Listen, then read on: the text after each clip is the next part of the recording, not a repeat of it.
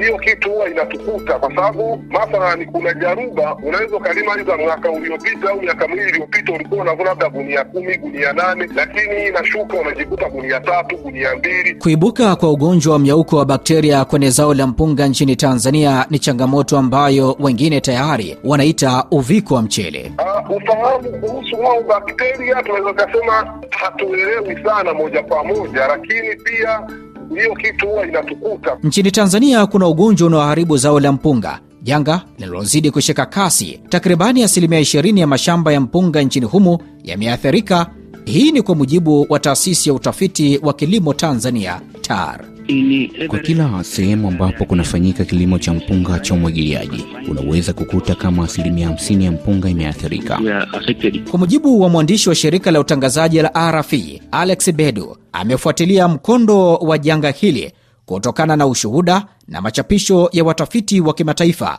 Anaeleza kuwa ni jambo linaloelezwa kuwa huenda likawa limesababishwa na majaribio ya mbegu yaliyofanywa wakati wa ushirikiano kati ya watafiti wa kilimo wa China na Tanzania. Bakteria hii huingia kwenye majani, hushambulia mmea, huikausha nafaka na hivyo kuathiri mavuno kwa wakulima wa mpunga. na unakuwa unavuna mpunga ambao ni kama pumba. Msikilizaji wa RFI Kiswahili, karibu katika makala ya Afrika Mashariki hii leo, tukiwa tunatuama mkoani Morogoro, mkoa wenye uzalishaji wa mpunga kwa wingi nchini Tanzania. Lakini kuibuka kwa ugonjwa wa mnyauko wa zao hilo linatajwa kuwa ni janga jipya linalowakabili wakulima na watafiti. Msimulizi wa makala haya naitwa Maltin Nyoni. Karibu tuwe sote hadi tamati. Zao la mpunga limekuwa sehemu ya chakula si kwa wakazi wa nchini Tanzania pekee, bali pia katika maeneo mbalimbali ya ukanda wa Afrika Mashariki na ulimwenguni kwa ujumla. Kuibuka kwa ugonjwa huu wa mnyauko kunaweka rehani usalama wa chakula. Boris Suzerek ni mtaalamu wa magonjwa ya mimea katika taasisi ya utafiti ya maendeleo nchini Ufaransa, IRD. Amepata nafasi ya kufika nchini Tanzania na kufanya utafiti juu ya janga hili. Les producteurs qu'on a rencontrés sur le terrain nous disent Wazalishaji tuliokutana nao wamesema kwamba awali wangeweza kuzalisha magunia mawili ya mchele ukilinganisha na mwaka huu. Tulipotembelea. Afrika Mashariki muda ule, lakini sasa kwa mwaka huu euh, ulipatikana ugonjwa unaoshambulia mimea na inasikitisha. Sana. année, il y a une, une explosion d'épidémies de bactériose. C'est très inquiétant.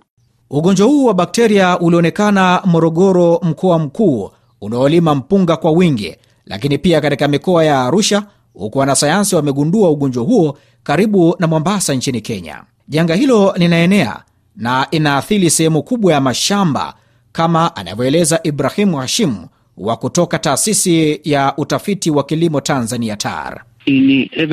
Kwa kila sehemu ambapo kunafanyika kilimo cha mpunga cha umwagiliaji, unaweza kukuta kama asilimia 50 ya mpunga imeathirika. Kiukweli hii inatatiza, na zaidi wasiwasi unakuja kama mkulima ataendelea kutumia sehemu hii iliyoathirika, tatizo litaendelea kuwepo kwa muda mrefu katika eneo husika.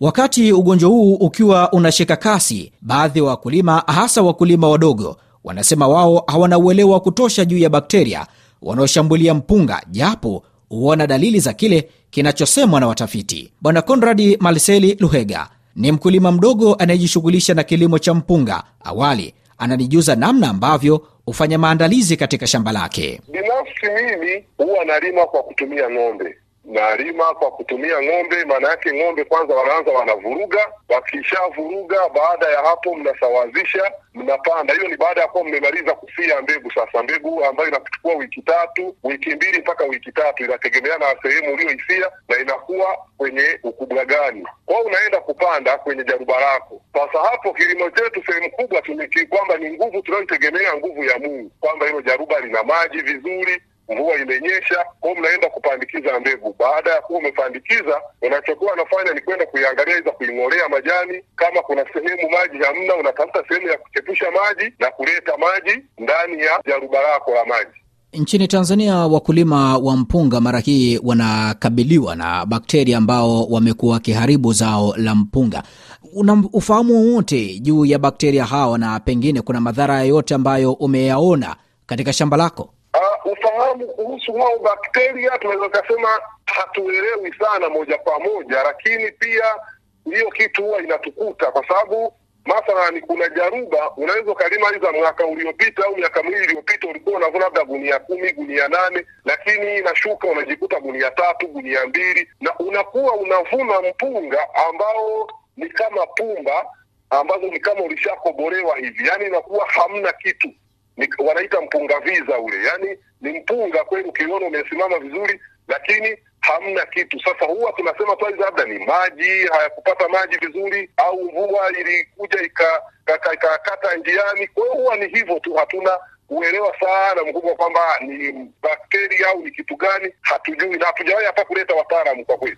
Msikilizaji wa RFI Kiswahili, Dakawa mkoani Morogoro, hapa ndipo kilipo kituo cha utafiti cha Tanzania, kituo kilichoanzishwa miaka kumi iliyopita kwa ushirikiano wa karibu kati ya serikali ya Tanzania na China. Vipimo vya tafiti mbalimbali kuhusu mbegu zinazotoa mavuno mengi hufanyika hapa. Bwana Luega ananijuza kuwa kutokana na gharama kubwa za upatikanaji wa mbegu umlazimu kutumia mbegu za asili. Ah, sehemu kubwa mimi binafsi kuna mbegu huwa nainunua, kuna mbegu inaitwa katani, lakini kwa sababu gharama yake muda mwingine inakuwa ni juu, tunakuwa tuna hizi mbegu zetu za kienyeji hizi, kwamba ulilima mwaka huu ukatunza akiba yako, baadaye tena mwakani ikifika muda wa msimu unasia mbegu yako unalima tena hiyo hiyo. Hata hivyo, ni aina ya bakteria ya sia ambayo inapatikana Tanzania, hajawahi kuonekana Afrika Mashariki hapo awali kwa mujibu wa nadharia iliyotengenezwa na timu ya watafiti wa kimataifa akiwemo Boris wa IRD. Ugonjwa huu unaolikabili zao la mpunga unahatarisha usalama wa chakula nchini Tanzania, nchi ambayo ni mzalishaji wa pili wa mpunga kutoka kusini mwa jangwa la Sahara, huku ikiagiza kwa uchache mchele kutoka Pakistani na imekuwa ikisafirisha mchele nje, hasa katika mataifa ya Afrika Mashariki, nchi ambayo inakaribia kujitosheleza lakini kwa mavuno kidogo kwa asilimia 20 inaweza kujikuta katika hali ngumu na hatimaye kuwa tegemezi kwa soko la nje. Nayo bei ya mchele wa ndani tayari imeongezeka, hali inayozusha wasiwasi, kwa mujibu wa Jason Jonathan Kanani, mshauri katika kitivo cha kilimo na maliasili cha Dar es Salaam. Inaweza kuwa tatizo kubwa kwa usalama wa chakula, na Tanzania inategemea zaidi kilimo cha mpunga. Mpunga ni zao la pili la biashara. Kama unavyofahamu, kilimo cha mpunga kinategemewa zaidi, na watu milioni nne wanaishi kwa kutegemea kilimo hiki. Kama mpunga utaathiriwa, basi uzalishaji na usalama wake utapungua.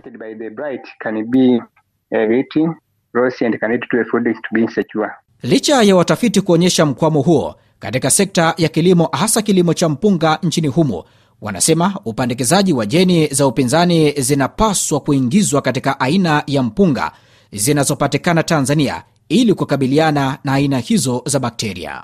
Bwana Luhega anasema njia ya kusaidia wakulima kupata uelewa wa namna ya kupambana na bakteria hao ni mabwana shamba kuwatembelea mara kwa mara. Uh, mabwana shamba na hawa watu wa kilimo watutembelee, watupe hiyo elimu, kwa sababu sehemu kubwa hatuna elimu. Ni kilimo tulikirisi kutoka kwa wazazi wetu, kwa mababu zetu, kwa hiyo hatuna elimu kubwa kihivyo, na hata tunye ambao tunaweza tukasema tunakaufahamu kidogo ni ujanja ujanja tu. Kwa hiyo hawa watu, kwa mfano mimi binafsi niko Usagara Usagara hapa tuko karibu na chuo cha Ukiriguru hapa, maana yake wapo watu watari, wapo watu watoski, watutembelee, watusaidie, watutembelee, wasikae maofisini.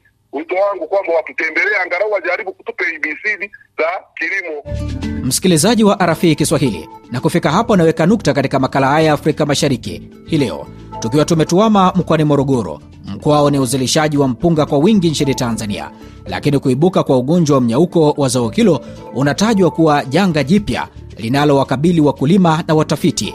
Msimulizi wa makala haya naitwa Maltin Nyoni. Hadi wakati mwingine, kwa heri kwa sasa.